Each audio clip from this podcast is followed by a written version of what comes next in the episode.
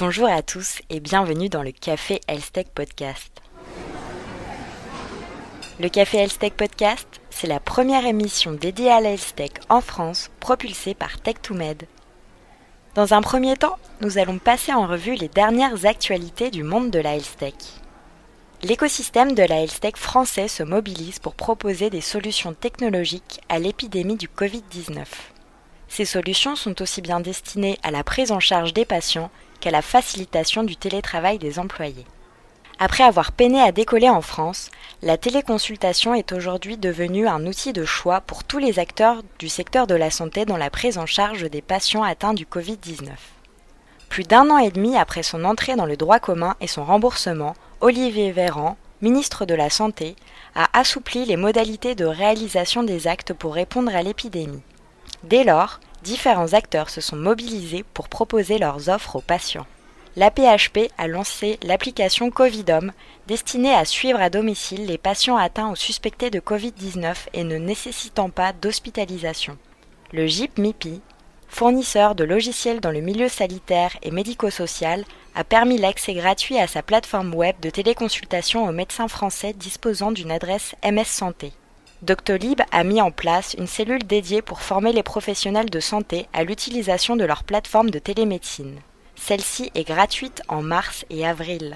Les sociétés Leifen, MyDiaby, Care ou encore Invivox se sont également mobilisées pour répondre à la demande, certaines devant adapter leur plateforme et leurs produits en un temps record.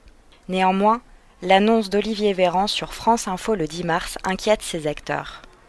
Le ministre de la Santé a affirmé qu'un patient incapable de recourir aux outils conventionnels peut, je cite, contacter par FaceTime ou WhatsApp un autre médecin qui est capable de lui faire son ordonnance ou son arrêt de travail. Fin de citation. Les outils les plus communément utilisés par les particuliers sont Skype de Microsoft, WhatsApp de Facebook ou encore FaceTime d'Apple. Cela soulève de nombreuses questions sur la capacité de ces plateformes à respecter les réglementations sur la protection, la confidentialité et la sécurité des données, particulièrement importantes lorsqu'il s'agit de communiquer des données de santé. L'épidémie du Covid-19 remet également en question la façon de travailler de nombreuses organisations du secteur de la santé. Le télétravail et les visioconférences remplacent les réunions au bureau. Certains séminaires ou conférences se transforment en webinaires, les formations en présentiel sont remplacées par des modules en e-learning et la visite médicale devient dématérialisée lorsque les médecins débordés l'acceptent. Enfin, le Covid-19 représente aussi une opportunité de recentrage des projets sur la recherche fondamentale et la deep tech. Ces dernières années, les financements ont principalement été dédiés aux services numériques, mais le plan Deep Tech, lancé en janvier 2019, a pour objectif de doubler le nombre de start-up issues de la recherche d'ici à 2023. Au travers d'un financement de 2,5 milliards d'euros et d'un accompagnement de BPI France, l'objectif est d'atteindre la création de 400 start-up de deep tech chaque année et positionner la France parmi les leaders mondiaux de la tech. Passons maintenant à l'interview du mois. Ce mois-ci, nous avons eu le plaisir d'échanger avec Julien Delpech, CEO d'Invivox, une société qualifiée de Airbnb de la formation médicale, puisqu'elle met en relation les praticiens du monde entier pour leur permettre de partager leur savoir. Évidemment, face à la situation exceptionnelle que nous vivons aujourd'hui, Invivox fait partie de ces acteurs qui apportent des solutions technologiques à l'épidémie du Covid-19. Julien nous en dira plus durant son interview. C'est sur les habitudes de formation des médecins que nous avons démarré notre échange avec Julien. Ce dernier nous a détaillé les sources de formation et d'information disponibles aujourd'hui et leur évolution, notamment grâce au numérique. Aujourd'hui, chez Invivox, nous sommes euh, basés à Bordeaux, une start-up bordelaise, hein, euh, et nous sommes environ euh, une petite trentaine de personnes à travailler dans la start-up qui a été financée par, au tout départ, le fonds d'investissement EIT Health et depuis maintenant euh, quasiment deux ans par le fonds patient autonome de euh, BPI France. Alors aujourd'hui, Invivox forme des centaines, des milliers de médecins, de personnel soignant et évidemment la société a évolué. Au départ, on proposait des formations présentielles, uniquement du présentiel, c'est-à-dire un médecin qui se déplaçait physiquement chez un autre médecin. Et puis, au fil du temps, on a évolué et on propose aujourd'hui des formations à distance, hein, le online, des formations en e-learning. Après ce panorama initial, nous avons voulu comprendre la genèse d'Invivox et ce qui a motivé ses fondateurs à se lancer dans l'aventure en 2017. Nous avons créé en 2017 euh, hein, la startup Invivox pour répondre à un besoin fondamental du personnel soignant, les médecins, les chirurgiens, les infirmières, de se former de manière continue. Il est essentiel de comprendre que bah, tout au long de la vie professionnelle d'un médecin, ben, les choses évoluent extrêmement rapidement et les médecins sont amenés à se former de manière permanente. Alors on a créé une Vivox pour répondre à ce besoin, parce qu'on s'est aperçu que la formation qui était plébiscitée par les médecins, et par les chirurgiens notamment, c'était la formation en mode compagnonnage, c'est-à-dire l'opportunité pour un chirurgien d'aller passer quelques jours dans le bloc opératoire d'un autre confrère pour découvrir dans le bloc opératoire bah, comment ça fonctionnait, de découvrir un geste technique, un nouveau dispositif médical par exemple. Et paradoxalement, c'est aujourd'hui assez complexe à organiser.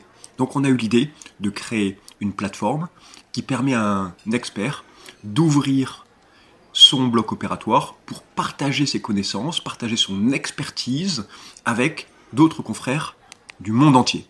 Voilà, c'est ainsi que InVivox est né en 2017. Euh, la formation des médecins est particulièrement importante en ce moment, face à l'épidémie du Covid-19.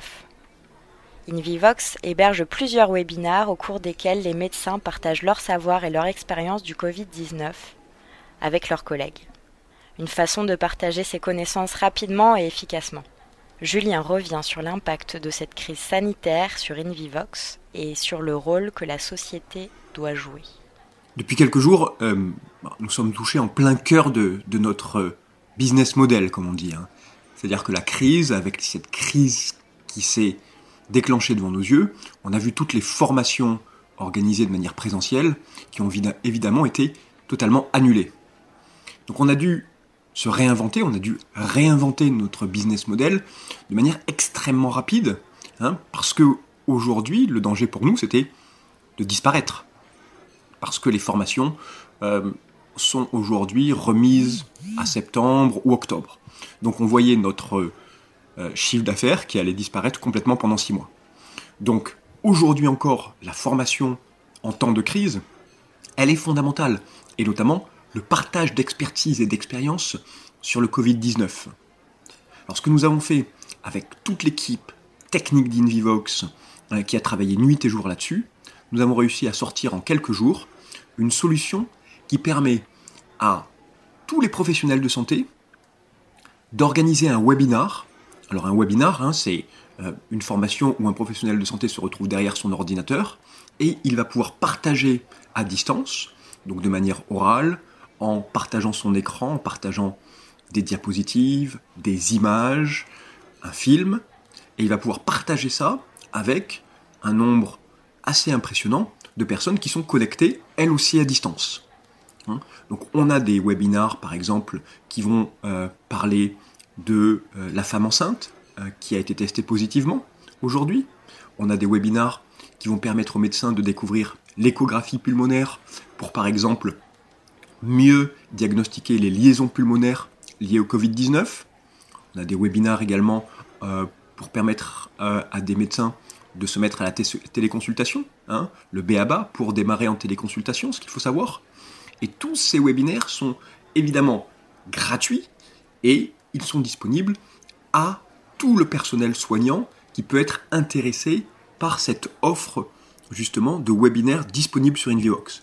Et on a créé une offre qui est extrêmement simple, hein, parce qu'on sait que les soignants n'ont pas de temps en ce moment, donc il leur suffit de remplir un petit document, et nous on s'occupe de tout. C'est-à-dire qu'on va publier ce webinaire sur notre plateforme, et puis derrière, on va le diffuser vers les audiences qui sont potentiellement concernées par le sujet. On va s'occuper évidemment derrière de l'enregistrement des personnes, leur envoyer le lien et nous assurer que techniquement euh, tout fonctionne parfaitement. Donc voilà, c'est la nouvelle offre InVivox et grâce à cette nouvelle offre aujourd'hui, ben, on forme tous les jours plusieurs centaines de médecins euh, sur différents sujets. De manière très pratique, Julien nous a expliqué comment un médecin souhaitant se former au Covid-19 pouvait le faire via la plateforme d'Invivox. Concrètement, comment ça fonctionne pour un médecin qui souhaite organiser un webinar? Rien de plus facile. Il nous contacte directement, on va lui envoyer mini formulaire, ou alors on va prendre les informations par téléphone, et quelques minutes plus tard, la formation qu'il va proposer sur le sujet sera disponible directement sur la plateforme pour que ben, les autres soignants puissent s'y inscrire directement. Hein. Donc tout se fait en quelques minutes.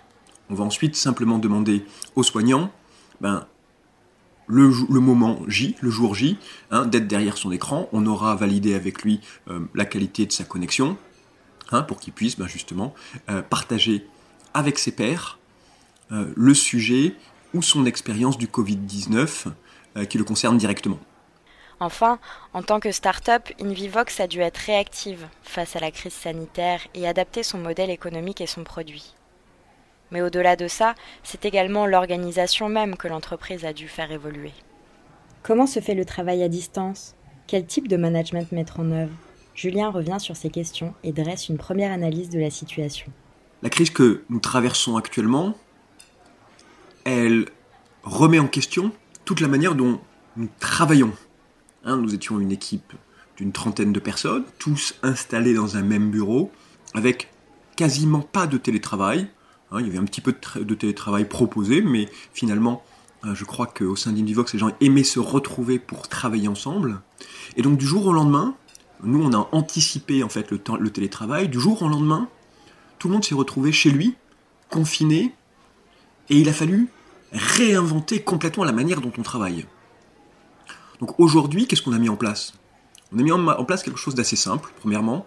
Tous les matins à 9h, on a tous rendez-vous ensemble sur un outil de webinar. Ça nous permet de faire le point, ça, nous permet, à tout le monde justement de poser des questions, de se sentir éventuellement moins seul, de faire remonter ce qui s'est passé la veille et de nous expliquer ce qui va se passer pendant la journée. On essaie de faire des réunions qui sont courtes, parce que c'est compliqué à 30, hein, donc euh, c'est des réunions qui durent environ 30 minutes, mais ça nous permet de, lancer la journée tous ensemble. Donc voilà, on est tous derrière notre écran, idéalement pas en pyjama, hein, mais euh, c'est un moment important de la société. Et aussi, ce qu'on fait aujourd'hui, bah, c'est qu'on on essaye de lancer une fois par semaine un questionnaire complètement anonyme qui permet à chacun ben, de euh, faire parvenir ou de partager avec les autres la manière dont il vit ce confinement. Donc ça c'est quelque chose aussi d'important. Et on multiplie la communication avec différents outils, et notamment les outils de webinar. On multiplie la communication en ayant imposé que chaque réunion se termine par un compte-rendu simple qui est envoyé aux personnes concernées. Alors ça paraît évident, mais c'est vrai que aujourd'hui c'est assez euh, fondamental. À côté de ça, euh, le plus important dans une crise, c'est évidemment de ne surtout pas paniquer. Hein. Donc on, essaye de garder la tête froide euh, face à tout ce qui nous arrive, face à l'escadrille hein, de mauvaises nouvelles euh, qui, euh, qui arrivent tous les jours. Et on essaye surtout hein, de ne jamais paniquer. c'est le meilleur moment, meilleur moment pour prendre de très mauvaises réflexions, alors qu'une crise peut justement être un vecteur de transformation extraordinaire d'une entreprise. Et on l'a vu chez nous. On a été capable, en six jours, de faire quelque chose qui nous aurait pris plusieurs mois. Alors ça n'a pas exactement la même qualité, mais euh, en temps de crise, on peut accepter justement d'offrir une offre qui soit euh, parfaite pour le client, mais qu'on juge nous pas tout à fait parfaite au niveau technique. Voilà. Donc la crise, formidable vecteur de transformation des entreprises, on est en train de le vivre nous chez Invivox et on le voit partout autour de nous. Et voilà, c'était le nouvel épisode du Café Health Podcast. On se retrouve le mois prochain.